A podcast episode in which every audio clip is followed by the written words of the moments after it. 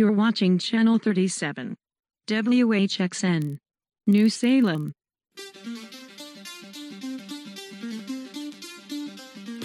It's spooky season on Channel 37's Midnight Movie Show. Nothing's more fun on Halloween night than getting home early and watching the news. First up, set the Wayback Machine for either 1987 or 2013 in the WNUF Halloween special. After that, we're gonna break some genial British presenters in Ghostwatch. Hello and welcome to Spooky Season on the Channel 37 Midnight Movie Show. I am Dan, and with me are Dave, Hello. Mike, Hello. Wendy, Hello. and Will. Commander Robert Dandridge would like you to listen to this podcast. And if you have no idea what the hell Will is talking about, it is found footage night on the Channel 37 Midnight Movie Show. Don't check your dial, folks. You didn't tune in to Transylvania's public access station. No, sir. Tonight is Halloween. Halloween is Satan's night, the night of the devil. Reporter Frank Stewart has a special Halloween treat in store for viewers tonight. He'll be leading a group of paranormal experts to the infamous Weber House. Do you know what happened here in the Weber house? Some people got killed. Their son went haywire. Frank Stewart and his team of experts will conduct the first ever live on TV seance. Evil works in mysterious ways, Frank. It's unpredictable. Are there any spirits in the house? It's scary. That, that's far out. That horror. Something strange going on in this house. Animal mutilation, paranormal disturbances, devil worship. Wait, whoa, hold on. This is not staged. Hello? Is this the work of the devil? Folks, we are going where no camera crew has gone before. Father, perform the exorcism. This is not some Halloween prank. The grisly evidence of the supernatural is real. We'll be right back. You're watching the WNUF Halloween special.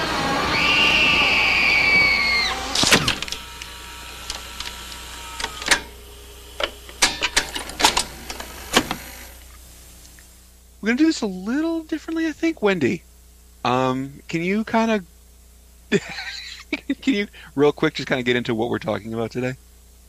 Uh, yeah, absolutely. Well, we're going to start today with the WNUF Halloween special. It's a 2013 film um, presented as a VCR recording of a local TV station sending a crew to a haunted house on Halloween. Um, locals are familiar with the house and know it for its paranormal activity. The host enters the house um, with a team of paranormal investigators and a priest.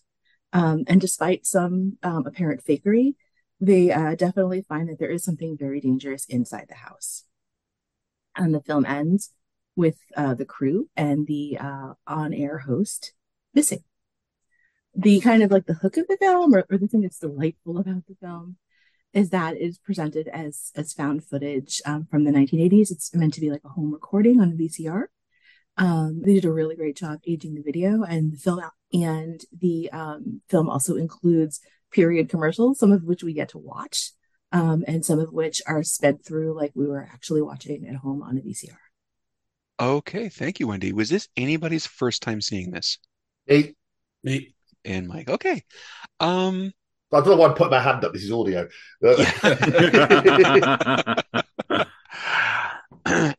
you know, I mean, I want to hear what everybody has to say, but honestly, Mike is the one that I really want to get going. what did I do? You did nothing. You did nothing. But I'm very interested. What what, what were you, what were your what were your reactions here? What Well? I watched I watched these in the opposite order. Mhm. So this was the second one I watched. Mhm. The reason I mention that is because um, the first one being actually created contemporaneously to when it was set, Mhm. I thought was wonderful. It you know they didn't try to do a fake period piece. When I started this one, having already thought that, that's why I mentioned this, and I'm like, oh, it's clear this is supposed to be sometime in the 80s. Can they really pull this off? They did. I really like. I think maybe only once, and I'm kind of guessing, uh, just trying to remember. Did I get pulled out and go, oh no, this actually was was 2015, 2013? 2013. 2013 did i feel that it was a little more modern um but beyond that this was like a fucking joy i mean the way it world builds by giving you legit like 20 something minutes of a local news broadcast commercials and all telling you who these people are that are doing this silly halloween special setting it up that way showing you the community through the commercials the people that live there the um the people who are against halloween will say building all that up as seeming background noise before you actually get to the special part of it. Just it really just pulled you in so seamlessly to what was going on here. Um yeah this was this was fucking brilliant. I love this. I will be watching this again. Nice yeah and i just i just want to say one thing in the spirit of those uh news hosts um the font i'm using for my notes today helvetica i'll leave i'll leave i'm sorry oh, we'll definitely get into that. Um, I'm going to bounce over to Will first. Uh, Will, I know you've seen this before. Can you Oh, yeah. talk to me about it? So yeah, this is like this is one of my yearly rewatches for the Halloween season. Like I it's not the Halloween season if I don't watch WNUF at least once. And I mean for me like what I really love about this special i- film is that it it I love VHS tapes. I just love, you know, finding like an old VHS tape that still has the commercials intact, going through, watching those, watching, you know, some poorly degraded like recording of Knight Rider 2000 or something. Literally, I have a tape someplace of that. And anywho, back to the point. Um, I just, uh, but yeah, no. So it like really captures like that spirit. Like, you know, it has like the cheesy local ads. It has like, you know, the, it has the like, oh, here's a syndicated episode of a, of a sitcom and here's the ad for it.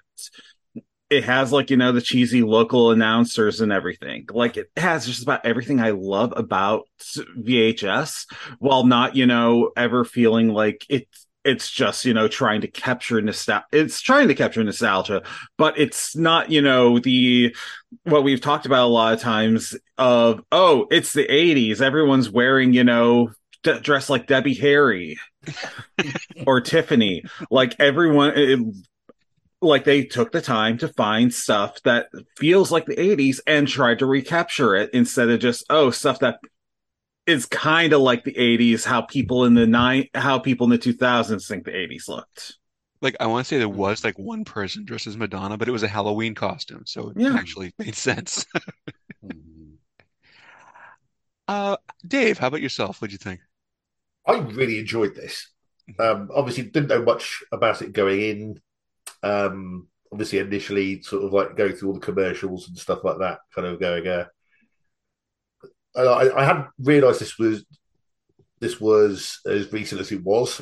Mm-hmm. I thought this might be like a '90s thing or something, but so the, they did an incredible job of making this look authentic. And like how sort of like I'd say like 85% of this is just goddamn hilarious. It's so fun. Like, like a lot of the like the fake commercials are really funny, like the fake TV programs, which are clearly done on a shoestring budget. They're meant for just kind of like a local syndication. Like uh, there was, what's that detective show where one of the detectives was called the Badger or something like. It's like, like called like Chicago Lightning or something. So he was like, I watched the shit out of all of these terrible shows. and I really love the guy who played the main reporter. What's it? Frank something? Frank Stewart. Frank Stewart, that's it. Um, yeah, he was amazing. It just sort of like that kind of, he had a very kind of Alan Partridge energy. Mm. of just kind of like the the, the reporter who's desperately trying to keep everything on track in the face of all the oddballs and silly people and sort of like yeah. This, this is a really ramshackle production and he is trying to keep this on track as much as possible because god damn it this is his time to shine. And everything from his like he's interviewing to all the people on the outside of the house you know in, in, in the costumes to the you know like the getting the shit scared out of him by his producer and rolling his eyes at the um, protesters and and the, the entire thing of him trying to keep the seance going in the face of just nothing but crank calls or nobody calling at all.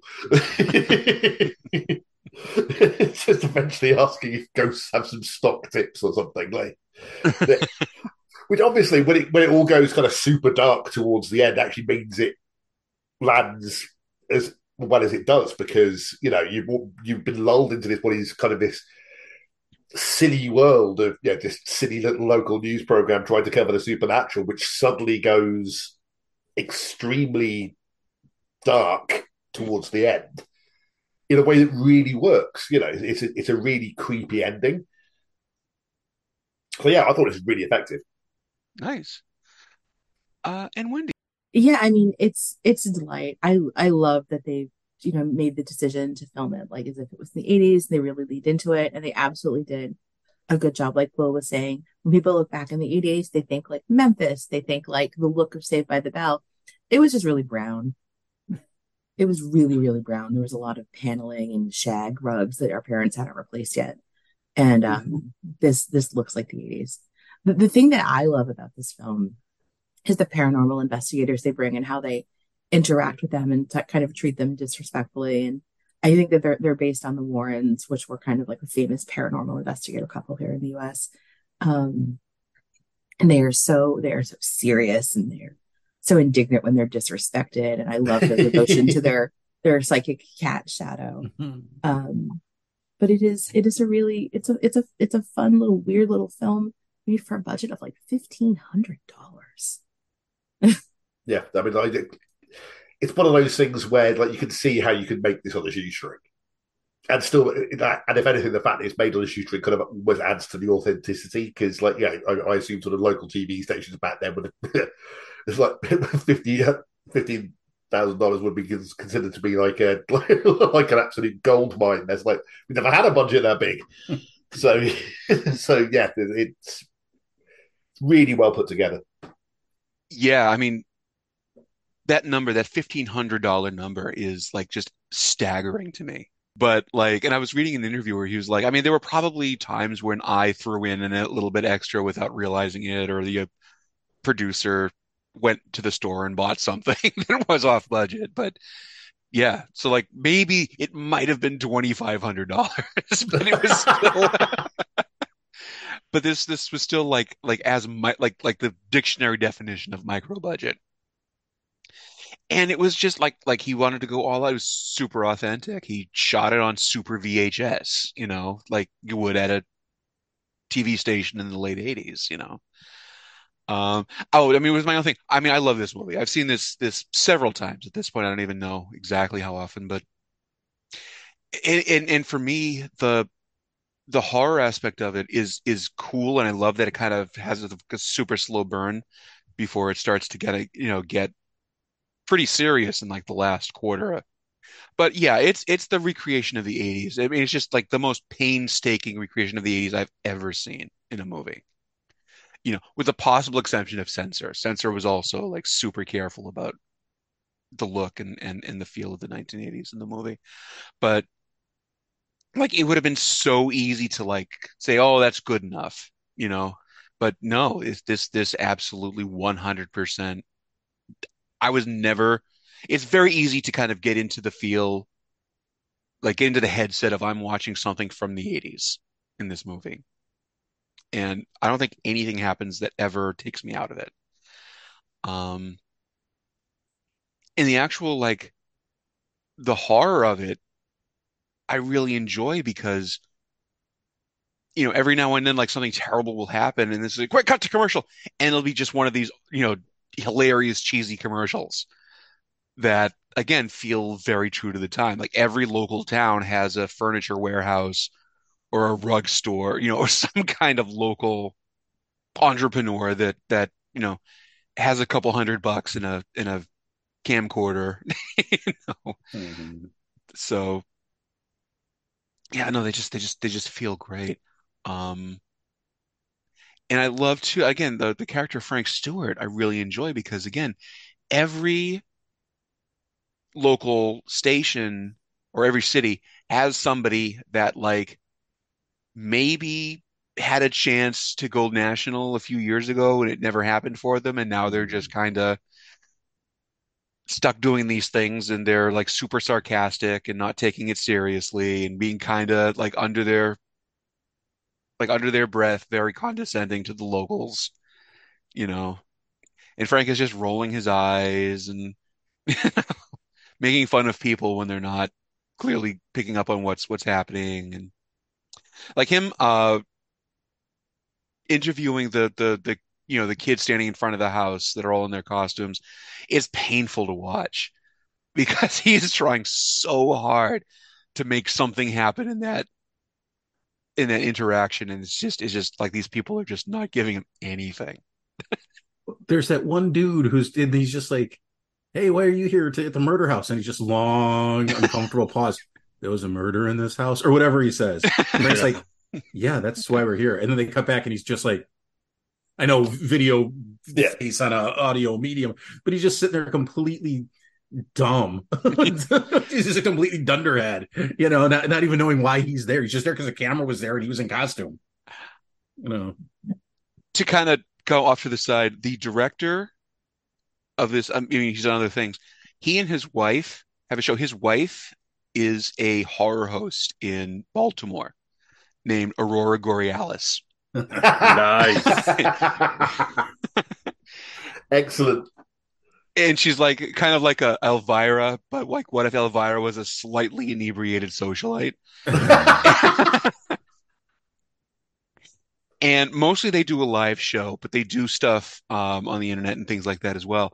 And that vampire guy is like a regular character on that show. Mm. like the super awkward vampire guy telling bad jokes and afraid of the camera. and again, this is nothing to do with this show. Recent, very recently, like as we're recording, it's like within the last few months. I want to say TerrorVision released. There's a '90s shot on video horror film called uh, Cannibal Campout.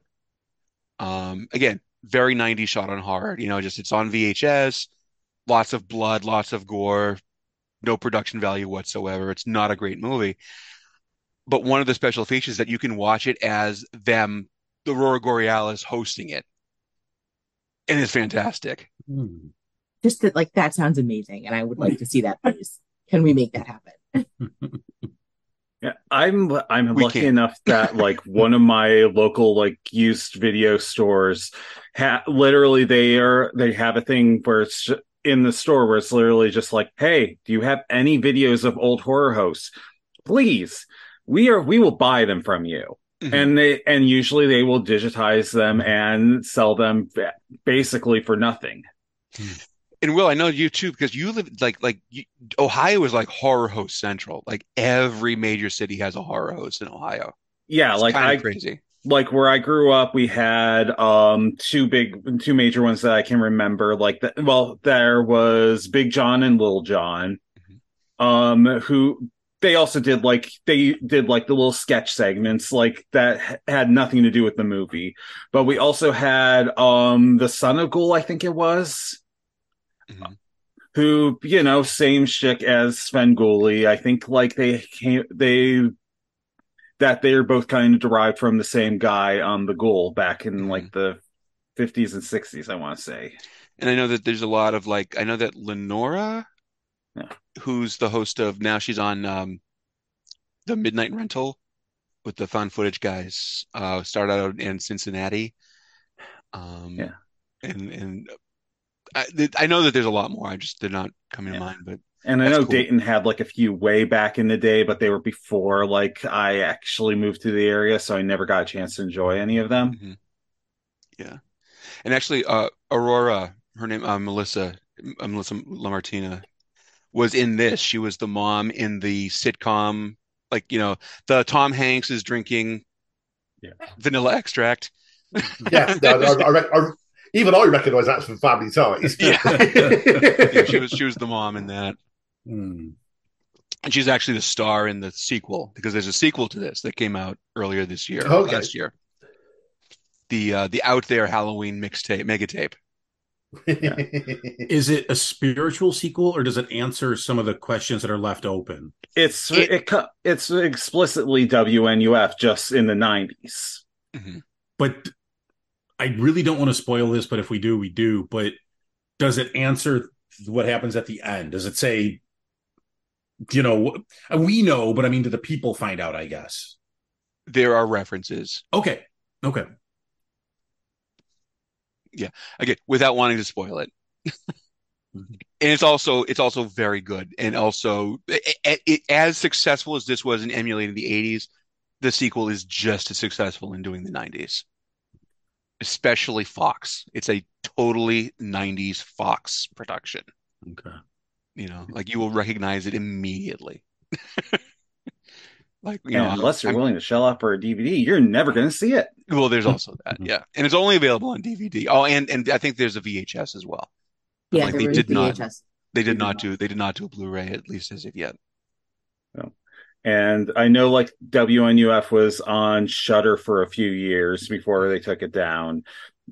And one other thing, and I'll and I'll move on is the um the deep the Blu-ray of of WNUF Halloween special for years had a slipcover that looked like a VHS, like a generic VHS cover.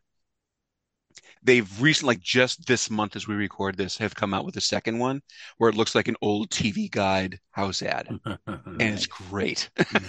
it's really cool. Yeah. Um, so yeah, I mean, like like let's talk about let's talk about the um the couple, the um the exorcists or or not the exorcists, but the paranormal investigators. What are we uh I mean, I th I think they're fantastic. What is what does anybody else have anything on them? Oh yeah, agreed. Like I mean, the, the, they're initially introduced with all the shtick you would expect from people kind of making a living out of this sort of thing, and then seeing them slowly lose their shit more and more as stuff gets more and more real, and they realize they kind of realize that something maybe is going on, and this isn't just them touching the wall and saying there's bad vibes here. just when their equipment gets gets um, smashed up, and that's pretty much all the guy can talk about from then on. From then on, constantly bantering Frank about who's going to pay, pay for their EVP equipment.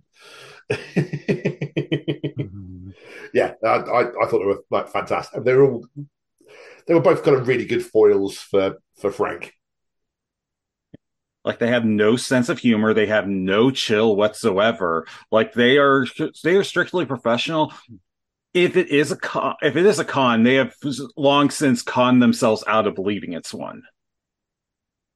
Yeah, to use a wrestling phrase, they worked themselves into a shoot. I was thinking These exactly people. the same thing. You know, and, and maybe it was always maybe it was always a shoot for them, you know, because they like their seriousness is what sells it. You know, this th- this really isn't a scam for them. They so are bought into what they're doing. I, I I'm of the belief that they always thought they were being serious here.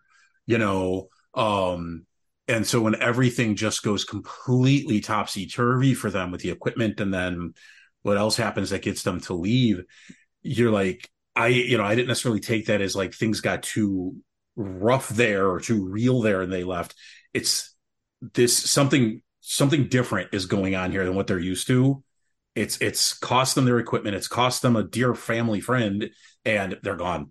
They're just out, you know, and, you know, the show must go on. So the broadcast keeps keeps going on with the priest, you know. and yeah, I I absolutely loved them. They were they were great. The only thing that pulled me out is uh what was her name? Uh Claire Berger.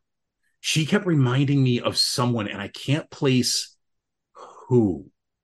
I want to say she might be someone that was on TNG for an episode, which I know is very helpful but um but that's not her fault it's not even the casting director's fault it's just my brain was connecting her to someone else and it's like oh yeah i have to remember this is a movie and not a news broadcast you know so I but I yeah, i love them But Frank reminded me a lot of J.K. Simmons.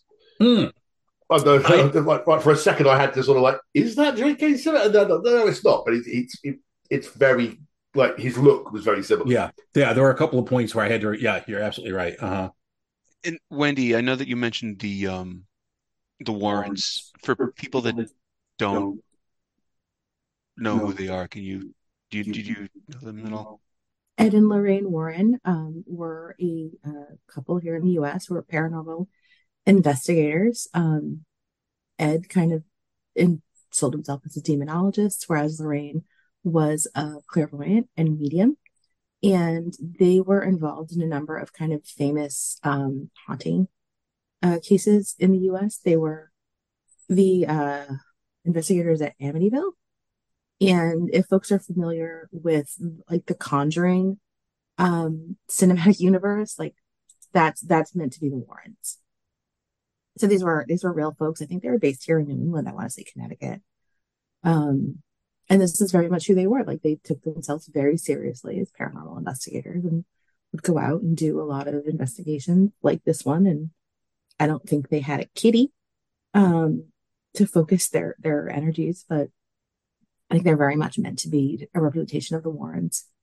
I was half expecting, like when the cat ran upstairs and they chased after them, like almost expecting something like in Rec, like that he was going to be talking to like the priest, and then just like a body was just going to fall down the stairs or something, just kind of like because uh, yeah, they're going to like like they run off upstairs and they're sort of not seen again for ages. So I was wondering if they would get eventually kind of like come upon something gruesome which which they obviously they kind of do later on, but just sort of like if it was going to happen earlier on. Mm, yeah. But it, like, it, it definitely builds the. I think both of these um, productions we're going to talk about today do a really really good job of seeding and slow burning things turning from normal to abnormal until yeah. they kind of pull the trigger and everything goes to shit. But they're both very good in their own way, and but they do it very differently but yeah, that that way of kind of like luring you into thinking this is just something mundane, and then s- slowly dropping slightly creepier things in, and then building that creepiness up to a point where it kind of crosses a line into right, we are definitely into something actually scary now. Yeah, the like found footage genre. If my biggest criticism with them is that they are they their biggest crutch is going for jump scares because it's like okay so you're just going to have something weird show up in the background that's going to scare you or something along those lines. And both WNUF and the other film we're talking about don't really go for jump scares. Like there are there is the occasional jump scare but there's not like oh suddenly somebody jumps out and screams at you or like I I watched another um found footage film recently, Creep, and it's just like I every time I started getting into the film, oh, it's a jump scare. Yeah. Oh, it's another jump scare. Eh, okay, there's just going to be a jump scare, so I'm not even going to care about what I'm watching. Yeah, so jump scares are kind of so easy to do because, like, yeah, just build up a quiet moment and then have a sudden loud pop. Like human instinct just makes you go, Ugh! you know, you, you, you get an adrenaline rush. And, and while I think they can be effective in building atmosphere, I think there are some films that just kind of rely on them as a crutch just to kind of keep the tension up. Whereas I think sort of something like these two, which kind of do it in a much more organic way, to kind of because like it, doesn't just get more text; it sort of draws you into what's happening as well. Like yeah, you, you kind of I think with both of these, you start going, well, you know, whatever, this is happening, and then by the end of it, you're actually quite invested in everybody, and that's harder than it looks to do through a combination of kind of writing and performances. And the fact that both of these pulled that off so well is really commendable because it's it, it's a difficult thing to do. Yeah, with the with the first one specifically, and you know, not to you know say too much ahead of time, as we get to the ending of it, I was convinced they were going to do a jump scare, a hundred percent convinced. And I was ready to just be like, if they do this, this is ruining this whole production. And they didn't. And this one didn't do it too. You know, there were, there were little moments, of course, you know, but I mean, I was really expecting like, uh, what, what's her name from The Exorcist? Well, the Blair. Yeah, but I was thinking the character's name. I can't remember. Oh, uh, Regan. Yeah, when her face is, I was expecting on screen at some point. They never do that. I was like, oh, thank goodness, because I just would have come on here and fucking whined for 90 fucking minutes about that. because, because both of these did such a stellar job making you believe that this is something that literally was broadcast on television for that to then pop in. It doesn't work. It works for a two minute YouTube video or whatever, but and for some movies, but here I was they didn't do it, and I was like, oh, you get an extra star on top of the five I'm already giving you here, movies, you know. So. And for me too, the thing that really like like you know that there's a certain amount of like like confidence in the the build up that they've been doing for this whole thing when you can have like these horrible things happening and then cut away to have eggs at the strip club to be the fair, bird special. to be fair, I've been to strip clubs that have had excellent wings. but you don't want to go for the brunch. Oh, it's don't. not. No, it's very sad.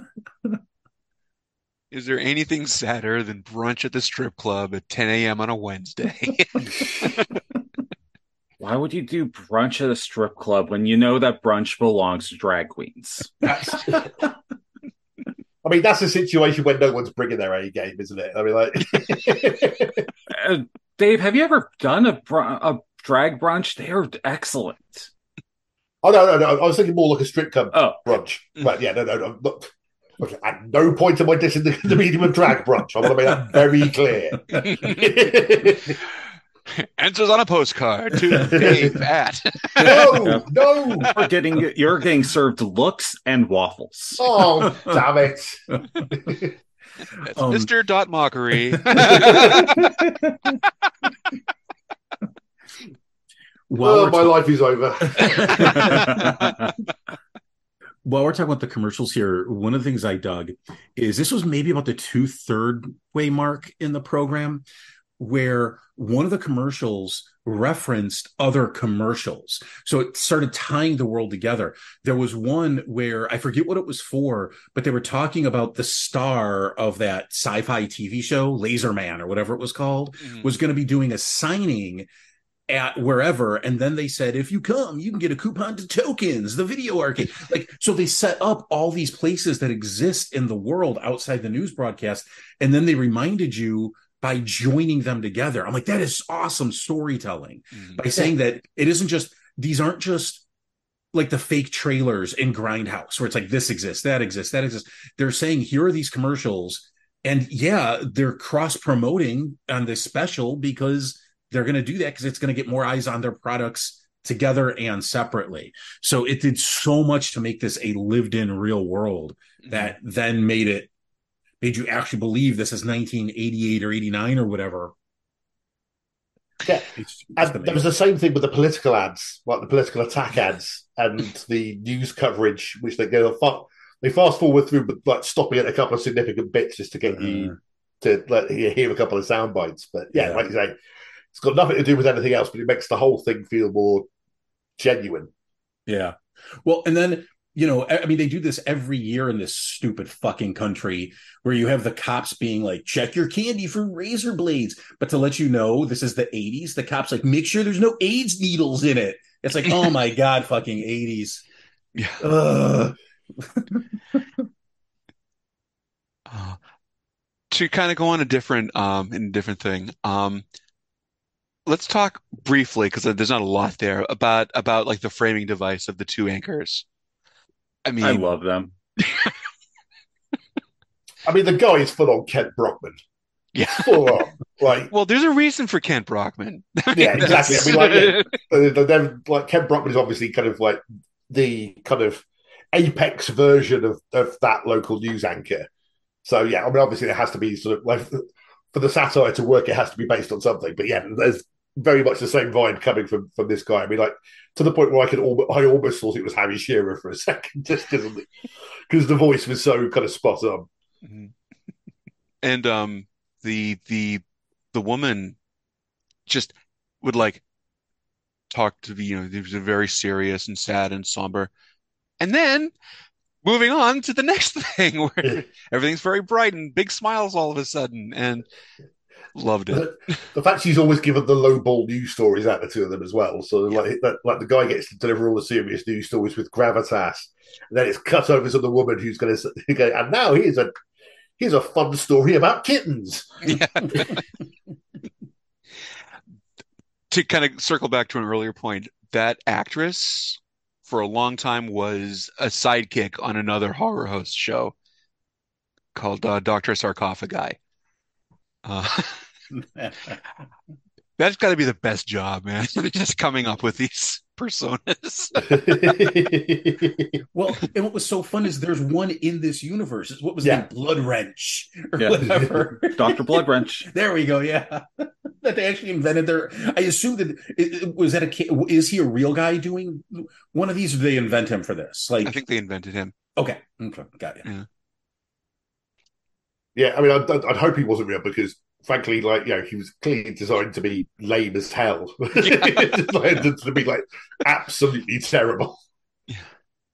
Well, yeah, I think, you know, again, for every Elvira that goes national, you know, there's going to be, we're just going to put the weatherman in a, you know, in some makeup and, to someone with zero charisma but needs a paycheck. yeah.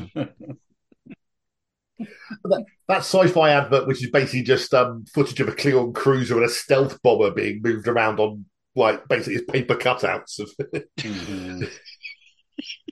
well, and was it the? Yeah, they only showed that one once, and like the way they did it, it made me like realize what Star Trek commercials must sound like to non-Trekkies. Oh yeah, yeah, where it's definitely. like yeah, that, it, the, the Florgs yeah. are flying to Zort, and and it's just like. Oh, I only understand the language because I've been a Star Trek nerd since I was like five. Yeah. Like this makes sense to me. Like it was the perfect way to like kind of take a gentle poke at Star Trek or whatever your brand of sci-fi is at those types of geeks and nerds while still but doing it lovingly. Like very much saying, this is this is what it fucking sounds like, you nerds. You know? Will Chancellor Murdoch discover the truth about Grubnak? I will say that is the only commercial that actually does take me out. oh, d- why is it because of that specifically or the Not because of the or- language, because no, because the the the script of, of that commercial is dead on. Absolutely. it is it is at, at you know as cheesy as the effects in those shows were this was much cheesier Oh, okay. like Yeah. the, the special effects were were bad enough that like they, they were clearly supposed to be funny Mm, okay. Whereas for most of this the humor came very naturally out of the situation or out of the premise Okay. The the one that kind of got me, only in so much that it made me question when this was made, was the Sergeant PI so and so came back from the war, and it was all like keeping the streets clean. I'm like, is this a post? We'll just say I won't say the word, the post 2016 like parody, you know, in terms of like what they were trying. Like, no, that was the 80s. Like, yeah, Yeah. yeah, yeah. Action hero wants to clean up the streets from those people. Oh, okay. Yeah, I mm-hmm. forgot about that aspect of the mm-hmm. decade. It was called like, like strapped for action or something like that, wasn't Something it? like- yeah, yeah. I still say though, it's a it's a crying shame that we will never be covering Doc It on this show. Or sarcophagus. yeah i mean as cheesy as those commercials were those are the kinds of commercial like the kinds of movies that they would show like on sunday afternoons or late at night Yeah, oh, yeah. I mean, like all, all the shows that they were kind of like fake trailers for. A part of me was kind of guiltily thinking I'd totally watch that. Yeah, I would not, have i not would even, have not sat even and watched that. ironically, I, I would just watch it purely for entertainment. But like in Well, that's 1987 absolutely i would have watched that Yeah. There's there's the one about the two high school girls talking in the hallway. I forget what it's called, like Yeah. straight A's or something. Yeah. But and I can't tell if it's supposed to be like a Degrassi High type show or like a Square Pegs type show. But I would have watched the hell out of that. I love Square Pegs so much. like that's the Sarah Jessica Parker we need back. But I also love too that, you know, again, it's these two high school girls, you know, complaining like, I don't, you know, my, I locked my geometry book in my locker or something. And they're obviously pushing 30. Yeah. Mm-hmm. So, So you're have, saying it was maybe a little more 90210 so I have a question for Dave, actually. Okay. So I know, like you know, the, uh, the other four of us, we grew, we were, you know, there like in the '80s and '90s when we had syndicated television, and you know, this kind of stuff was the norm, including commercials. You had the BBC, which obviously doesn't really show commercials that, except for between programs. Did you have? Was there anything kind of like this over on your side of the pond? Uh not re- certainly not to the kind of relentless level that this is presented as.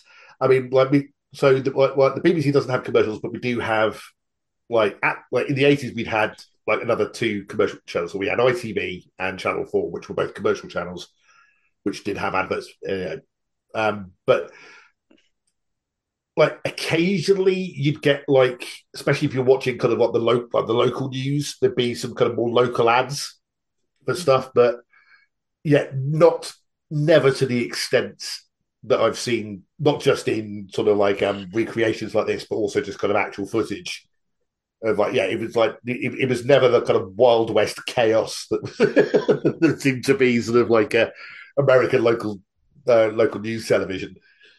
Like, in, uh, like in a way, I'm kind of sad because it just looks like it's absolute treasure trove of nonsense. Like, yeah. like it looks amazing, but yeah, no, like, we've never really kind of um had it to that extent over here, and especially not like in the 80s before we kind of got kind of like satellite TV or whatever we could get kind of like more. I mean, even now, like um, like occasionally I'll be watching um something on FITE TV, like a wrestling show, and it'll have like as all the American commercials in there, and I'm just sort of sitting there like that. They come every two minutes, and they're almost always for sort of super vitamins or protein powder, and I'm just like, "Jeez, Louise!" so, it, can I have some TV program with my ads, please? oh, like, in, like, half, like. yeah, in a, in a, usually in a half, like in a half-hour TV program over here, you would get one ad break in the middle. Mm. Whereas I know over there you probably get two. There's one sort of right near the beginning and one kind of near at the end, right? Is that normally the uh, you get three. Like three? for a half hour show, you'd get three. You'd get one after the the opening credits, one towards the middle, and then one. Okay. I mean, for for an hour, I, mean, I think sometimes you get three or four. I think depending on the station. But uh, but yeah, no, for a half hour show, you'd only ever get one.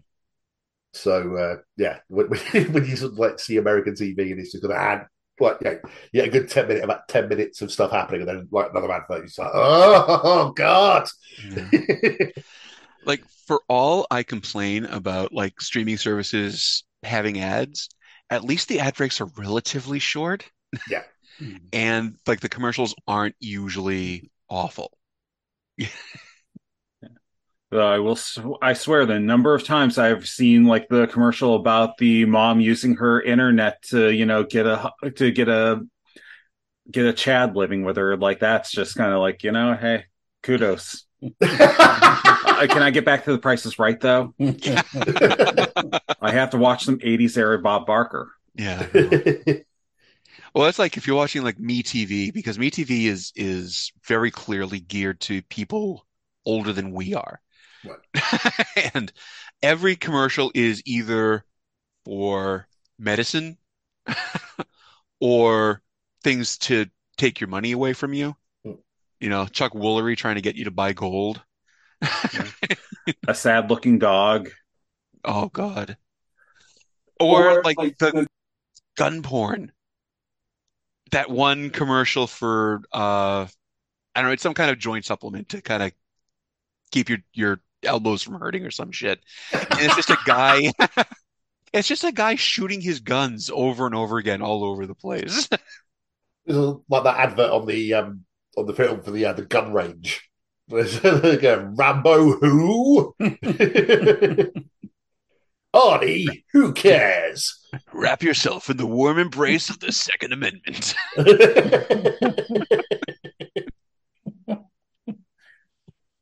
yeah, I mean, and, and obviously that didn't happen much on British television. so I'm I'm I'm I'm getting a consensus here that that we enjoyed. Yes. So good. And before we uh before we before we break, I just I just want to point out you know there's you, you said in in, in an interview where the director Chris LaMartina was like asked about, you know, our, the next sh- movie we're about to talk about, and he says, "I never saw that. I wasn't even aware of it." And then after, you know, and then you know, people kept talking to, "Oh, you're just ripping off this other movie," and I went and I watched it, and it's like I, I couldn't even get half an hour through it. Wow. Uh, he said, "Yes, swears blind. He never, never saw it."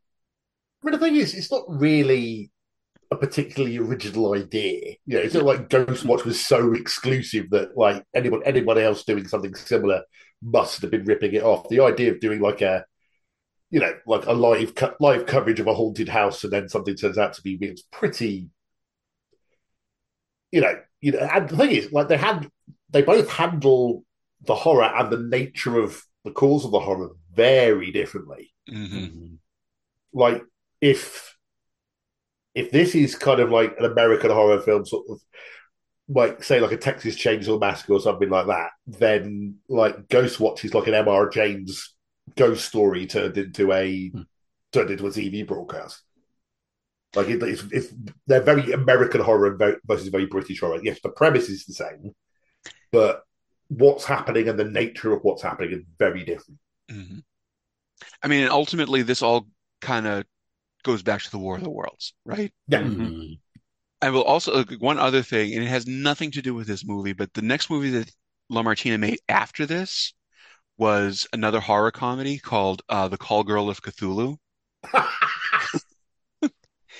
um, it is not nearly as wacky as that title would have you suggest. it's it's not bad, and it actually has a lot of the same actors. Right. So it's fun. Something I will be remiss if I don't point out. One of the bands in the like, you know, heavy metal ad is Rotor. Yes. Hmm. R O T O R. Explicitly. I missed that. Very cool. I think I have seen the Call Girl of Cthulhu, possibly at like a Lovecraft film festival. Yeah. Yeah. Wendy's busy looking it up, right? that was like the most thoughtfully considered tone in which the call girl of Cthulhu, I think, has probably ever been mentioned. it's it's fun, it, and again, it's nowhere near as goofy as the title would suggest. I mean, yeah, I'm a sucker for a good title like that, and like if, if the film actually ends up delivering on it, that's even better. Because obviously, half the time, like the title comes first, they kind of slap a film around it, and it's just kind of like not great. So if there's a if, if they if they stick the landing after getting the uh, a great title for it, then yeah, absolutely, very much interested in that. Well, it definitely went over well with the audience at the HP Lovecraft Film Festival. Chuck it on the list. Um, It's uh, it's on the list. There you go. and then I, I, don't, even know why I questioned that. Yeah, and I don't know when this episode is going to end up going live, Dan, but if it goes live before the um 21st, the 20th of this month, my my one of the local art theaters in Dayton is actually showing WNUF. Nice. I probably will not get around to going to see it, but This would be fun to watch with an audience. definitely. And yes, this will go out before the 20th. I, I think that's one is I don't remember honestly. Like this this will be the next one that goes out because I am super far behind. all, all all the cushion that I built into this season is out the window. On Saturday night, we'll be visiting the most haunted house in Britain. But will the ghosts be there? Can you take it? Ghostwatch, a Screen One special for Halloween, Saturday at 9:25 on One. so next up, we saw Ghostwatch. Um, Wendy, could you uh could you lead us in? Oh, sure. So Ghostwatch is a 1992 TV film made for BBC One. It presents as a live broadcast um, in which some TV presenters and a crew are sent to a haunted house on Halloween. Locals know the house uh, for paranormal activity. A presenter enters the house uh, while a paranormal specialist remains in the studio with another presenter. And despite some fakery, they discover that there is indeed something very dangerous in the house. Uh, by the end of the film, a presenter and a member of the crew have gone missing. This is fantastic. The kind of like the the the thing about that makes this one special is that the presenters were um, well-known personalities presenting as themselves, and as a result, thirty thousand. I'm sorry, yes, thirty thousand panicked and or outraged viewers called the BBC to express their displeasure and or fear. Um, and this, I my, my understanding is this has never been rebroadcast um, over there. It's just here that we can watch it on the streamers. It, it has not, no. So that that description sounded very familiar. Um, so first of okay, so first off, was this anybody's first time seeing this? Me. Okay, so uh, Mike and Will, yes, hear your hand raised on this audio podcast. Um, okay. okay. Look, it was your idea to introduce the cameras. Now it's It was. now I don't know. It was. Using them, by God, we're going to use them. Um, so, Dave, I'd like you because I know that you can definitely add the most context to to a lot of.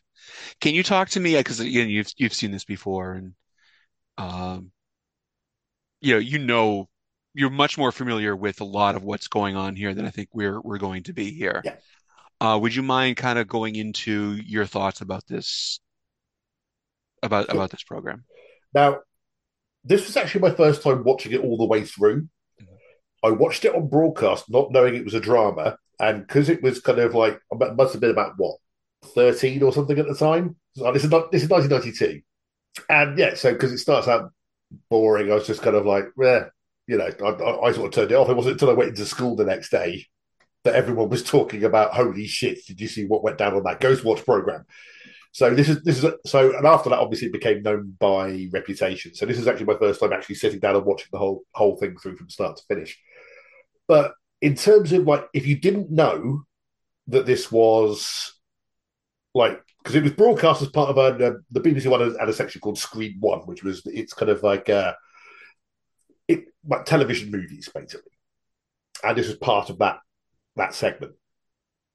But if you didn't know that, and like this was this was on the cover of the Radio Times, this was kind of trailed, and if you're only kind of cursorily aware of it, you could think this was real. Because the thing is, and they do make make, a little bit of a mention of this at the start. They had done gen, genuine TV shows which ended in Watch, like Hospital Watch, which were like genuine on-site, live kind of what's going on at a particular thing. So they've done Hospital Watch. They did. and They still to this day do some nature programs called Spring Watch and Autumn Watch. So the fact that they they would do a show called Ghost Watch, you know, kept it in the format of these genuine shows that that had already been broadcast. broadcast. And were in, this is pretty much the same format. Like even the phone-in number that they're putting at the bottom was the BBC's proper phone-in number, if you like. Like it was the one they used on going live in kids shows when you wanted to call celebrity guests in the, on the morning show as well. Like, so all the presenters are extremely well-known people in the UK. Obviously, Michael Parkinson, which uh, was a very well-known interviewer and broadcaster. Um, Sarah Greene was mainly did children's television. She did like a Blue Peter and Going Live. Did, did a lot of kid shows. She was sort of like the nation's hot mum. like that. And look, every kid, every kid who was around about my age at the time had a low key crush on Sarah Greene because she was just kind of like this, like the nice mum of the nation, which actually kind of makes kind of like yeah the implication of what happens to her later on extremely disturbing for a lot of people. Um, and Mike Smith was genuinely her husband. Um, he was a another broad, broadcaster and. Uh, like, he did all sorts actually. He was like, unfortunately, he's no longer with us. He, he died in uh, 2014, but um, but yeah, he was like a helicopter pilot. He did he raced cars. He did a lot of stuff with sort of Noel Edmonds on Saturday Night TV. Like he hosted Top of the Pops. He was a quite a ubiquitous host of many things. He would have been sort of seen. And Craig Charles, obviously apart from Red Dwarf, was kind of known like he was originally got known from it through a, he, he was a poet. He went a lot of TV shows and did like read his kind of like modern poetry, and then off the back of that started getting acting roles, presenting roles and stuff. So and so again, around about this sort of time, he he would have you know acted as a host. So from a point of view of authenticity, in terms of how the show is presented and the people who are hosting it, if you didn't know it was fictional, you just tuned in, you would have no reason not to think this wasn't real. Which is obviously what caused a lot of the complaints that um, that sort of came afterwards. Um, yeah, so from a purely making this look like an authentic show, it absolutely nails it. From the presenting style to the fact that whenever anybody calls in, they pick up the phones. They pick up the phones, even though it's very clearly being piped in for, you know, through the studio. Um, I mean, like watching it this time, like the, the only there was only a couple of times where I recognised some of the actors who were playing various different roles in it. From like like the American expert is the guy who played the president of the United States at the Sound of Drums, and has been in like a lot of things. So yeah, no, no, and the, the, the whole kind of like there were so many stuff on British TV that did outside broadcast stuff, and it all looked like that, like a bunch of kind of members of the public usually milling around in the cold, not looking too enthusiastic until the camera was on them. Yeah, so the, so the way this builds as like just seeming like every other show that they'd done in that they'd done genuinely in this style before slowly turning it into something that's clearly not and making it more and more creepy is so effective. And yeah, I mean, I, I can see why people were taken in by it. And obviously, like the presenters do a great job of acting like themselves, even though they're in like a fictional situation. Uh, where it falls down a little bit, I think, is the performances of some of the like so-called regular people, because that's a really hard thing to do. Is to like, especially when you're acting out specific lines and making them see, making it seem like you're a person off the street, and people try to, like even the phone-in people are quite actory. Like they keep trying to cover it up by saying um and pausing and stuff, but like you can tell they're performing, which I, I don't hold against them just because it's a really hard thing to do to have that level of authenticity of just being a member of the public. Because if anything, everything you want to do as an actor is kind of counterintuitive to being just an average Joe who just happens to be on the telly. But yeah, I, I mean, this was this became a bit of a pop pop culture legend afterwards. You know, I mean, like especially for kind of kind of people in my generation who kind of saw it as sort of teenagers when it was on TV. Um, like you say, I mean, like in terms of sort of the reaction to it and all the complaints and stuff, it very much is our War of the Worlds. And I mean, we we got suckered by a TV show, which makes us feel a bit more gullible than on the radio broadcast. But, uh, um, yeah, yeah, it's. Uh, I mean, now I watch it all the way through again. I just found it incredibly effective, and like I was genuinely creeped out by the end of it. Thank you, Dave. That um, that fills in a lot of blanks. I think that some of us may have had. Um, Wendy, I'm I'm going to ask you to go next. Um, I know that this is something that you've long been a fan of. Yeah, I I love this. It is creepy as fuck. Um, I think I first saw it maybe 20 years ago. Um, a friend slid me a VHS tape without a lot of context, and it is a just deeply unsettling, frightening uh, little film to watch. You know, being being from the US, I didn't really have the context other than these are actually known figures. And in my head, I'm like, oh, it's so it's like if the cast of 60 Minutes and one of the women from Sesame Street like hosted a mock ghost show. Like that's what it would have been like. Um, but it is just creepy as all hell. My favorite thing about Ghostwatch um, is the fact, and I, I'm, I don't know, maybe I'm getting ahead. Um, there, there is something in the house. Um, you know, I, I know I kind of joked that these two films are kind of the same film, but they're not. They're very different. There is something. There is actually a malevolent presence in this house and we see the presence throughout the film. It is there lurking in the background in many, many scenes. And if you see it, it might be kind of like, oh, what the fuck is that? But even when you don't see it, you still kind of see it and on another level. And it's I think it's a big part of what makes this so effective. Like there's definitely something in the shadows. There's definitely a face, you know, reflected in the glass. There's definitely something in the curtains over there. And um I think even if you don't consciously see it, part of you is seeing it and it makes the whole experience very unsettling.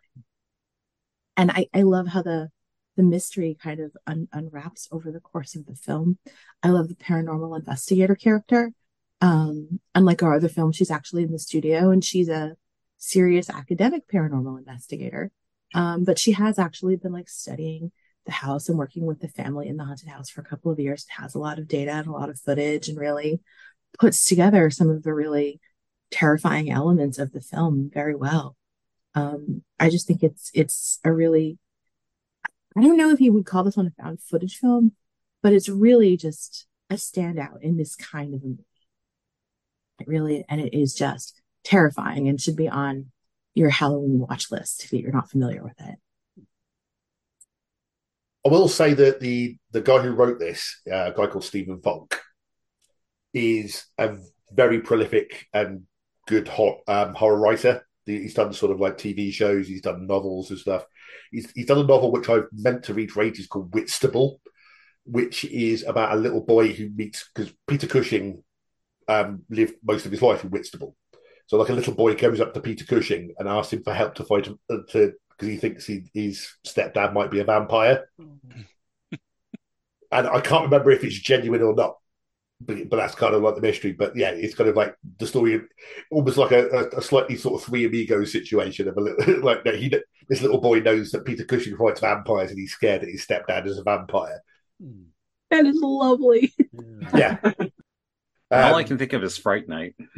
yeah, I mean, it's, it's in a sort of similar vein, but yeah, he he did a a very yeah he, he is a very prolific and very good horror writer, um, like which and what but also had sort of worked in TV, so like again, sort of he was kind of like at that kind of Venn diagram of of people who could write this, write it really well. Thank you very much. Um, Will, how about yourself? This was you said this was your first time. What do you think? I mean, it's a film that I always knew by reputation. I vaguely knew what it was about, and I just never got around to it. It's just, it was just like, okay, it's, it, it's British. It's probably really dry, and I, I'll probably enjoy it once I watch it, but I'll take a little bit of adjustment. And when I watched it, it was a little bit dry, but but eventually I like it, and it just took a little bit of adjustment. Um, I mean, yeah, it's very much like what I expect a BBC like docu documentary to be like, and or a news show, and it, I think that's what makes it so good is that you know the fact that okay, cool, yeah, yeah, these presenters they're talking to kids, okay, yeah, and it's just okay. Now we're having call live ins, live in calls, great, awesome, awesome, and these people are also reporting, you know haunting spontaneously happening like the slow burn is what i is what i really enjoyed here. Like at first yeah you're i'm like okay is this is this going to actually be like a there's not actually a ghost here? And then the way that it just slowly you realize something else is going on here. Like there are just all these other people that are calling in noticing like you know the, the video noticing like weird things happening in their house since they started watching the program and then it's just by the end of it i'm like oh god. Oh that's what's happening. Um well that's that sucks for everyone in britain now. Hope you enjoy having having to deal with ghosts in your house Well, to be fair, I think doesn't most of England have ghosts in their house at this point? I mean, Oh, absolutely, yeah, yeah. there's, there's about three in here with me now. and as a quick question none of them are cybermen right Not yet. okay good good i would rather deal with ghosts than cybermen any day I'll keep you posted should the situation change. Thank you very much, Will. And Mike, yourself, what did you where where, where were you where did you land on this? Loved it. Um, going in, I didn't know that this was, and I kind of said this when we covered WNUF. I didn't know that this was actually made in '92. I thought it might have been like a retro type thing. But the second they showed, and I'm sorry, I don't know his name, the the, the guy from Red Dwarf, Craig Charles. Craig Charles. There we go. The second they showed him, I'm like, oh no, unless that guy doesn't age at all. like this is Oh, he actually so. Oh, okay. so I paused it. And I looked. I'm like, oh, okay. This actually is. This was this was filmed and set in '92. Boom. Okay. So I'm like, okay, I can kind of I could let go of that piece, you know, and uh from there I kind of realized that these uh, everything Dave said, I sort of kind of got put together in my brain. I'm I'm like, this must be a real presenter playing himself. This must be a new, real broadcaster, a real like everybody. I just kind of figured was real, except for like the the, the mom and the daughters. I figured were actors, you know, stuff like that. As you said, which I'm sorry, Craig Charles. Yeah, obviously he's an actor, but he's playing himself too, you know. So like I'm like, okay, and you know, it drew me in in a completely different way than WNUF did, where that did it through the commercials. This one did it through just being genuine, honest, and genuine about what it was trying to do. Um, where they bring in the the very smug guy from New York, who's like, you know, it's, it's clear this is fake. See, she's we saw her doing this and that. Huh? I don't want to say I told you so, but then the um the paranormal um pro- professor, uh, what was her name? Um, Pascoe was it Doctor Pascoe? I think you're right. Yeah, Yeah, where she's sitting there going, "No, that did happen, and we can believe them, and we we saw it happen. We can also believe them that this is happening." Like she she was just so her her need and want to believe them that these events were happening helped make us believe that they were happening even for people who didn't see it in 92 like you did dave who understood what the watch concept means you know? And so i was digging that and then with to kind of piggyback off something you said wendy was when you start kind of seeing pipes in the background that moment where he's clearly standing in the girl's room on the footage. You can clearly see a tall bald man in the black dress ethereal all but he's standing there in the curtains right? You can see it. But then when they bring the footage back and she takes the pen to the screen as if it's like a sporting event she circles the wrong part so she's still not seeing it. She circles like maybe the abdomen is like, oh, maybe there's like a big face there. It's like, no, he's standing right there. How do you not see it? You know, and then, you know, so that starts to like broaden it out.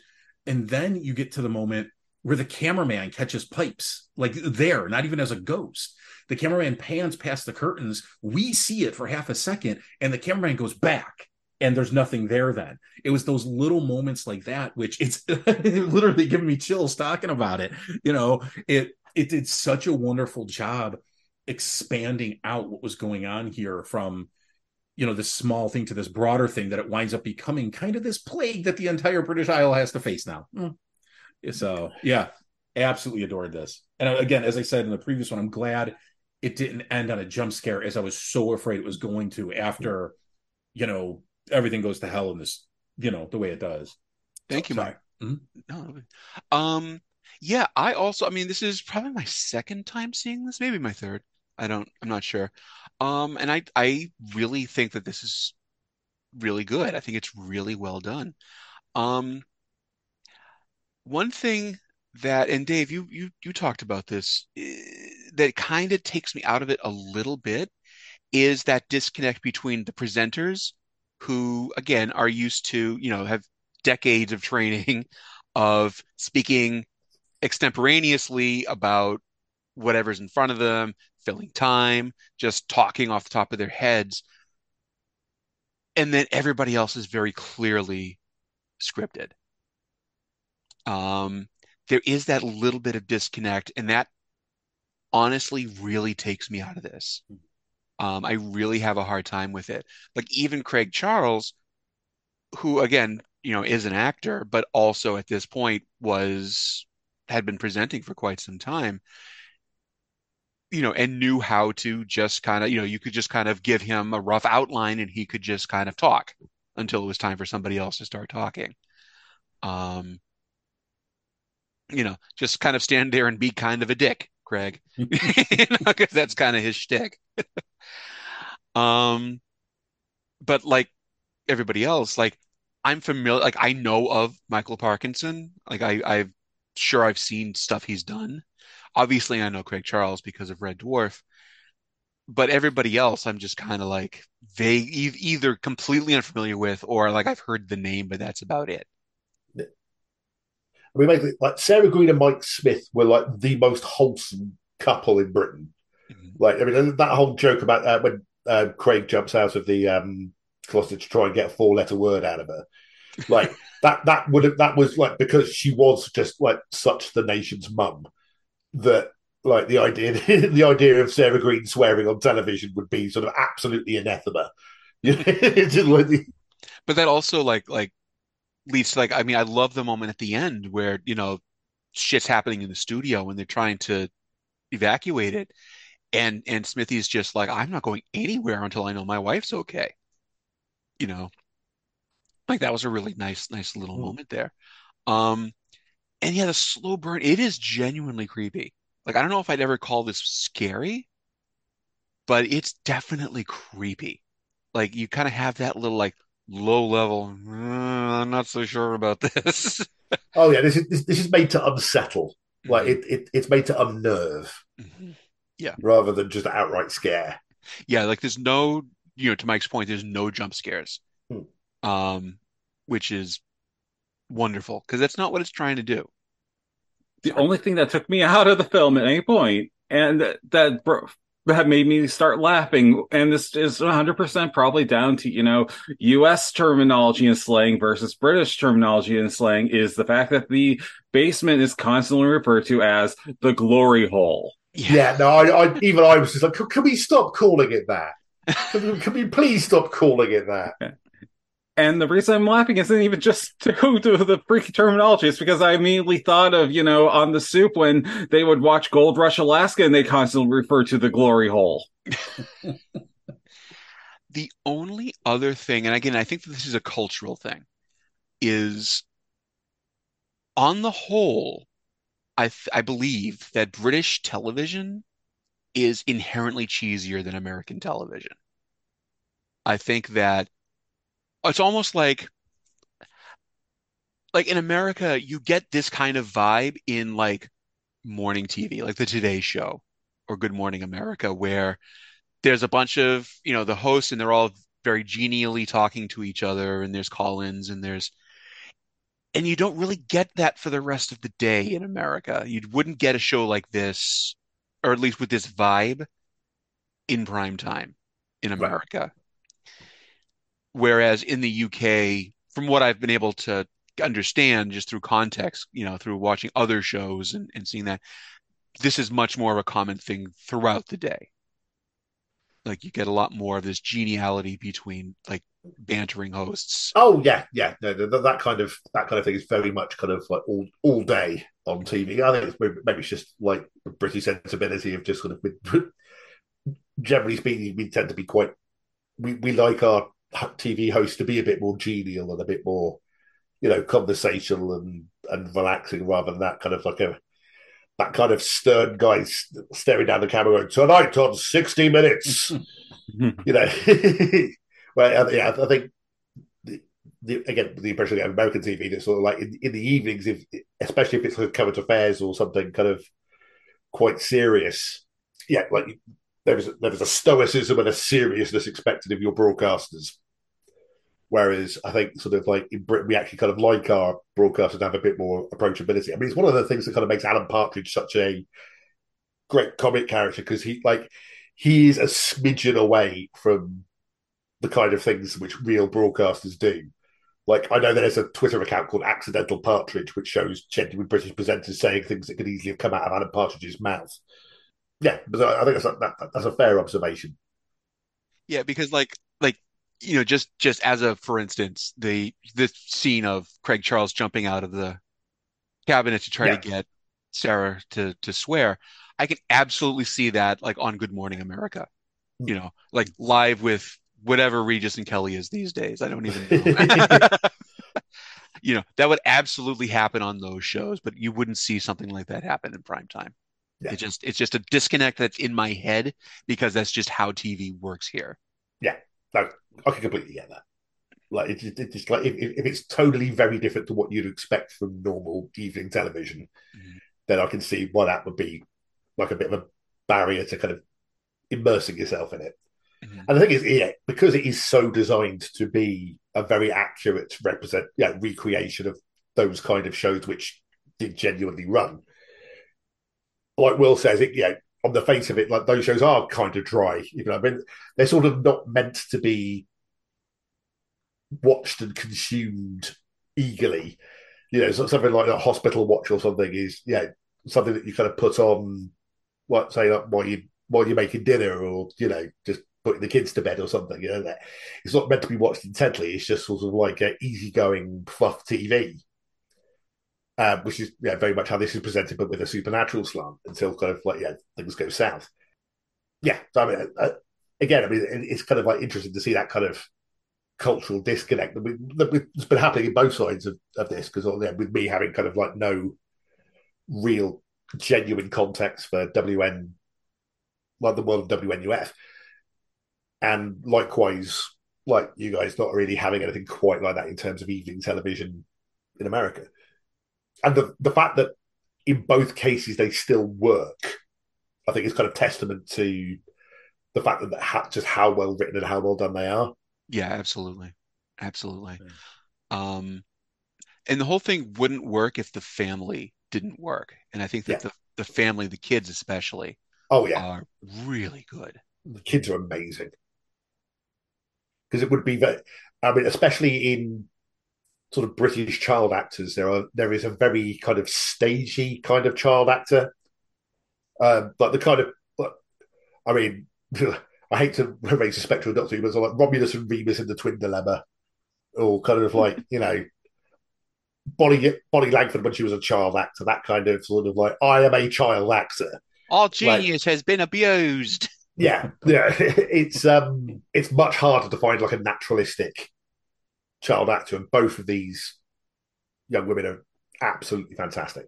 Really, really good. I mean, they're they're the ones who kind of sell it, especially the younger one who's kind of you know that moment when she says she needs to talk to pipes and she starts screaming and they're pulling her away and stuff. That's one of the most chilling bits in it, Yeah. and that's all through performance. And I think one of the things that all three of them do well, but the production adds to it, is they don't outright say how recent it is, but you quickly figure out that the divorce that's happened happened recently because the mom keeps referring to her husband. She tries not to, she struggles to say her ex. She still says husband. Um, if I recall correctly, one of the girls, I think the older one, mentions, says something like, Well, we thought you'd leave to the mom. I think she says that to the mom, Yeah. where she's she's she's it's still very raw, the dad leaving, you know. Um, so it just I don't know, it just added something to these people being people and not actors playing a part for me, you know. And you don't often see that with with kid actors, especially. So seeing it Mm. from them, yeah, really really made it more genuine for me. I'm just reading some of the um, IMDb trivia for this, and apparently one of the people who thought this was real was Michael Parkinson's mother, who was watching it. And apparently, you, um, like apart from the times that we see Pipes, he, he shows up. Like if you rewatch it, he shows up several times in the background. Like, yeah, apparent- he's he's never Yeah. yeah. Apparently, he's he's in the he's reflected in the windows when you see Sarah picking up these pictures on the floor. Mhm. He's out in he's out in the street apparently at one point with the rest of the crowd. If you know where to look, so yeah. Again, just about like I saw him a few times, but I didn't catch all the time. So that's one of those kind of sort of rewards rewatching of uh, Yeah. Of, Yeah. of spotting him in various places. there's a scene near the end where just before everything goes to, to hell i think it's just before the the boom mic operator gets clobbered Yeah. they, they open up the door to the glory hole and there's clearly someone standing there Yeah. and There's it's a not flash any of of him gir- there. yeah it's not the girls it can't be it's not anything else it, it's a guy i don't think pipes is wearing the dress i think it might be a flannel shirt i don't remember because it's literally a flash right but there's clearly someone there yeah He's he's also in the studio. One of the big lights explodes, and as it explodes, he's visibly left the house, and he is now out in the studio, out in the world. Nice. Like so have I, I assume the answer is going to be yes for most, if not all of you. Have you all seen the 2020 Invisible Man? No. No. See it. See it. Because throughout the entire thing, you're constantly wondering, is he there? And there are moments where you know he's there, even though you can't see him. Like I'm just going to spoil one tiny thing.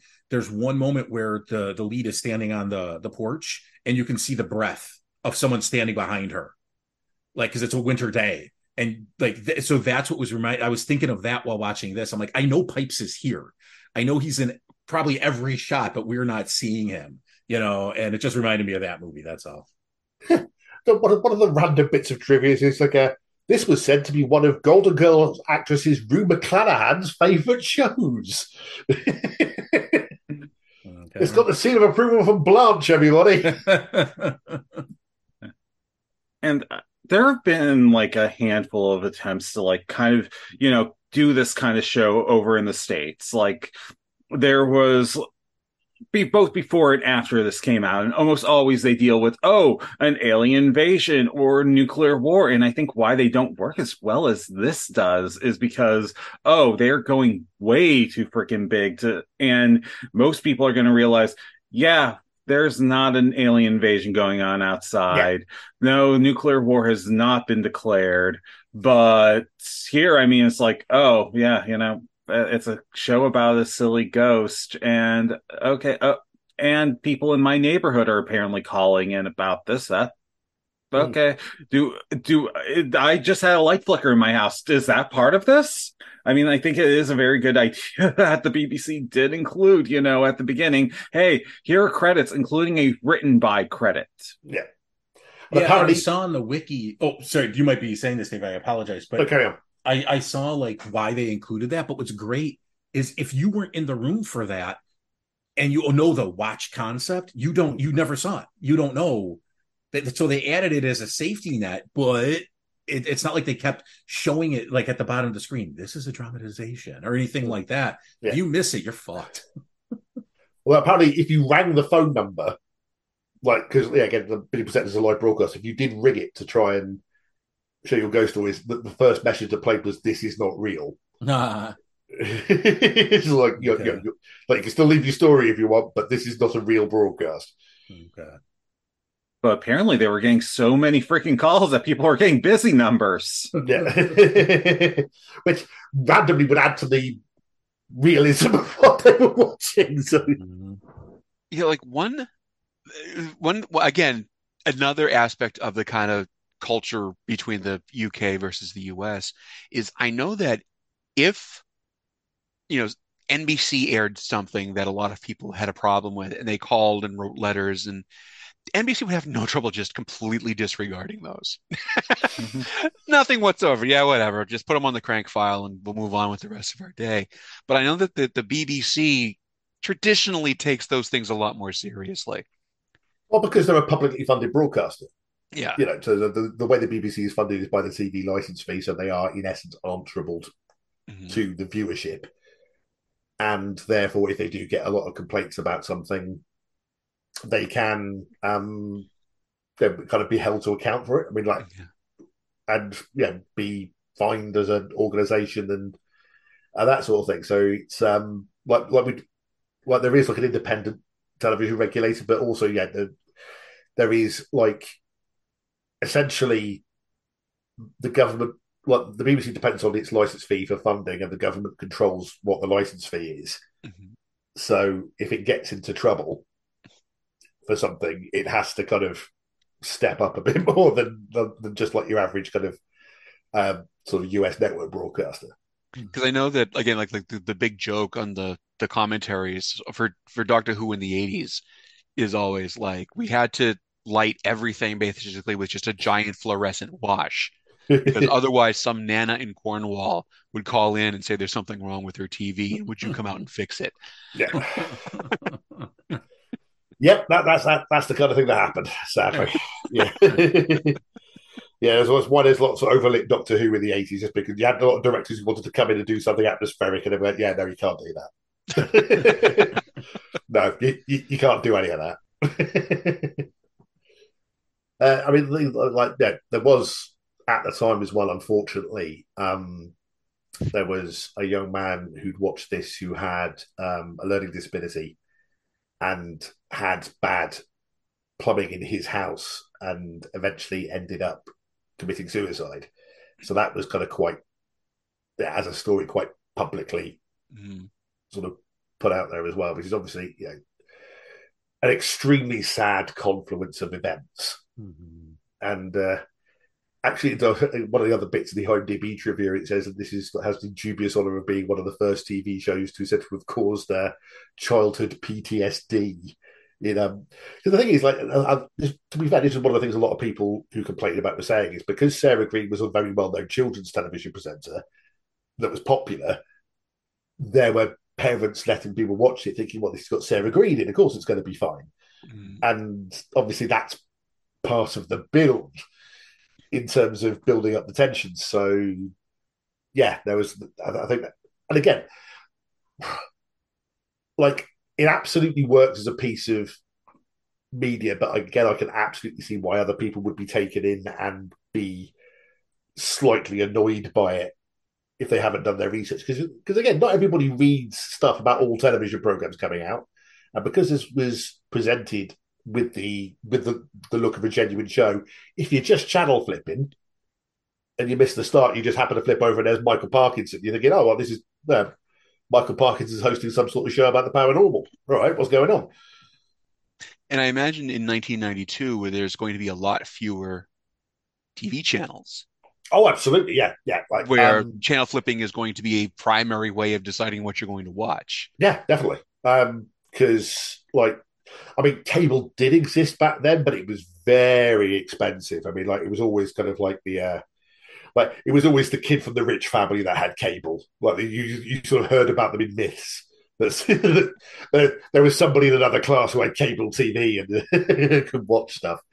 Um, like satellite was slowly coming in, but again, at the time, was very expensive to get. So, for most people, it was the the primary four channel. We didn't even have Channel Five at that time.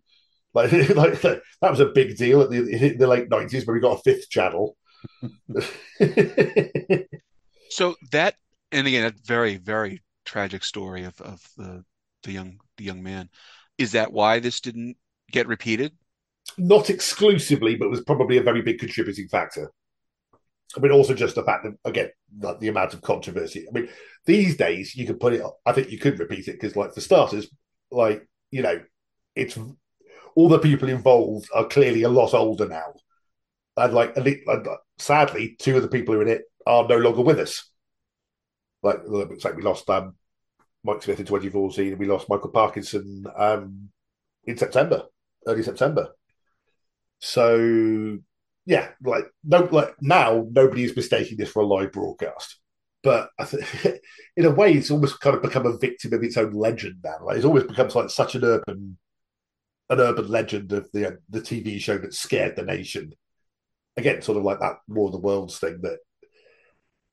Yeah, I found again something else I was reading about it was saying that at one point, in, I think it was about 2002, they were thinking of doing like a sequel series that was looking at you know, what was unleashed on Britain by the Ghostwatch show, but they kind of nixed it just because there were so many complaints and so much. Yeah, everyone was still very sensitive about what the what the original had done. That uh, I think they kind of like they were shying away from it. So yeah, I honestly don't think there'd be a massive issue if they repeated this now. And I think by today's standards, it would probably be viewed as quite tame. It's purely just because of the time and place that it was broadcast and what it was made to look like that kind of gave it that extra level of believability and obviously kind of had a much more visceral response to it than if it had just been like the, if it was broadcast now, you know. And to uh to kind of go on on a on a different angle from this, I know that this was a huge influence on what would kind of become the whole found footage genre, Yeah. right? Yeah, I, know, I, I know the makers of Blair Witch have definitely seen it. Absolutely, they did. Um, but it also, like for me, a big problem I have with found footage is a lot of times all I'm sitting there is going, why are you still filming? Mm. Yeah. Why didn't you just drop the camera and run the fuck away? Yeah, definitely. but both of the movies that we're talking about today have a built-in reason to be continuing to film what's going on. Yeah. And I like that. Yeah. I think it's why um, Rec works so well as a found footage as well. For the same reason, it's the fact that like, the reason they they're still filming is because they want to capture what's going on. But there's a very specific reason why they feel they need to keep filming. When it's like, yeah, something like Blair Witch, if you're hiking around a 16 millimeter or 18 millimeter film camera on on your back and you're still running for your life, that thing's going over your shoulder and you just pelted it. Like, fuck that camera. Well, there's something in WNUF near the end where they're not sure what the hell's going on, but clearly everything's going wrong. They come back from commercial break, and the the host from the outside was her name's I forget what her name was, but Veronica. Go, yeah, Veronica. She goes, our brave intern has decided to go in with another camera. And you're like, one, you know, he was told you're fucking going in no matter what. But two, if you listen, you can actually kind of hear him whimpering a little because he would have been watching this whole thing going down. He doesn't, and you can actually hear him. At least it sounds like he's sobbing a little, or at least is like really nervous about it. And then, you know, he pays for that. But so it was an like, it, it just adds to the. There's a reason for it to continue to be filming. It's like they needed to get a second camera in there, and well, intern, you're the one going in, you know. So, so, it, I mean, it sounds it kind of sounds like we're winding down. Um, does anybody have anything else that they want to mention about Ghostwatch before we before we take off or? No I, uh, I think i mean other than the fact like if you if you've not watched it give it a go. With both of these i mean yeah i think they're both kind of excellent examples of like they're they're that kind of creeping horror. Like, it, like it's not jump scares it's it's just slowly unsettling building up to real kind of visceral feelings either of of horror or of just being just really creeped out. There is one thing that we haven't mentioned that if you haven't seen WNUF and you think you would like to be aware that there is a very disturbing shot of animal cruelty in that mm-hmm. in that movie. And it comes out of nowhere. Yeah. So be aware. Two. Yes you're right mike. There's two. There's two but otherwise, WNUF is a much I don't want to say sillier, but it's a much more lighthearted yeah experience than Ghostwatch is. But they are both excellent. Yeah, and it's, it, yeah. But watching the two different approaches at work to like, I mean, like yes, it's the same core idea, but that's where the similarities end. Is the yeah, the, the approaches are very different. The emotions that they conjure from you are very different and the way they end are both very different in terms of what is revealed to actually be happening. Yeah, and there's a um, film that's been making the um, that's been making the film cir- the film festival circuit recently. Um, Late Night with the Devil that is very much in the same vein. I'm looking forward to seeing. Um, it's basically supposedly a late night. It's a broadcast of a late night talk show in the in 1970s where a guy talks to the devil or something. Like I'm I, I literally three or four people when I've been talking about WNUF the last few days have been like, "Oh, well, have you heard of this movie?" I'm like, "Yes, I want to see it, but I, it's probably going to take a year or two whenever it's at on like Shudder." What's it called, Will? Um, Late Night with the Devil. Okay, I'm not familiar with that, but it sounds interesting. I'll definitely keep an eye out for it. Yeah. Well, uh, happy Halloween, everybody. Um, thank you very much for for coming on and doing this. I feel like this was a this was a, a successful one. very good double bill. Um, so thank you, everybody. Be sure to check your candy and uh, go to bed. Channel 37's Midnight Movie Show was presented by Wendy Abramo, Will Ackerman, Dave Probert, Michael Sims, and DJ Toland. Trick or treating was lame this year. I only ever get circus peanuts and fucking raisins. People don't give the good stuff to a 34 year old woman in an anime onesie. Oh, a bag of pennies. Whoop de shit. Ooh. Woo.